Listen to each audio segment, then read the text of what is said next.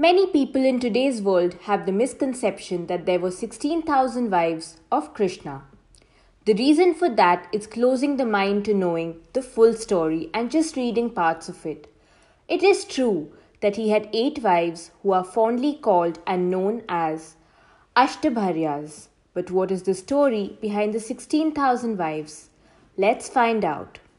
It is rightly said that where there are conceptions, there are plenty of misconceptions too. It is like two sides of the coin. Where there is one side to a story, there is another one contradicting it or telling a different story altogether. Ancient Hindu culture stands very right to the above sentences. One needs to understand that we have a very rich culture of some of the most excellent mythological stories. However, all of these stories may not be easily believable due to the gravity of the concepts and tales told in these stories. We are certainly baffled when we hear stories about Lord Ram, Ravan, Hanuman, and their adventures, Lord Krishna and his wonders, the Pandavas, the Kauravas, the great Kurukshetra war, and much more. It is definitely hard to believe that all this was true and really, these incidences happened and are in fact a part of the glorious legacy and history of our culture. Just like any other story from mythology, this story has its set of versions too. The crux of the story is the demon Narakasur, that is the king of Pragjyotisha. He is also the son of Varaha, an avatar of Vishnu, and Prithvi, the earth goddess. Narkasur was also known by the names Bhauma due to being the son of Prithvi and Bhaumasur, which is simply an amalgamation of the words Bhauma and Asura. He was so powerful that he had the strength of capturing all the three worlds heaven, earth, and hell, and he rightly used his strength, valor, and power to do that he managed to capture 16,000 princesses of a certain defeated nation.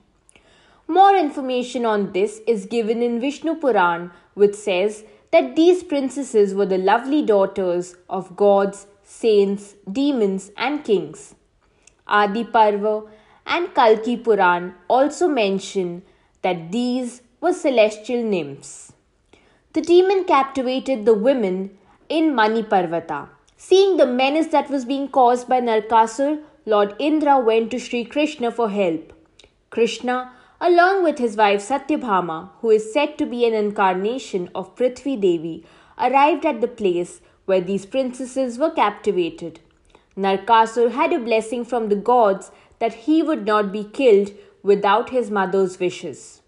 He can only attain death if his mother truly hopes death on him. Krishna gave a tough fight to Narkasur, but the demon wasn't weak. There was one point where he attacked Krishna in a brutal way and Krishna fainted. This made Satyabhama furious at the demon and truly wished for his destruction. Krishna and Satyabhama started shooting arrows at him and he was finally killed. It was required for the princesses to maintain their dignity in the world and hence Krishna decided to marry them and give them their dignity and respect back in the society. Some ancient texts say that he did not give himself to them as their husband, but simply married to protect them from the vicious society. While other texts have mentioned that he gave them a home, hundreds of servants, and made a thousand parts of himself to spend time with the wives. So, indeed, there were 16,000 wives of Krishna but it is important to understand the purpose and emotion behind the act rather than looking at the act from a superficial perspective. Krishna was always caring, generous, and hoped for only right in the world as he did in the story as well.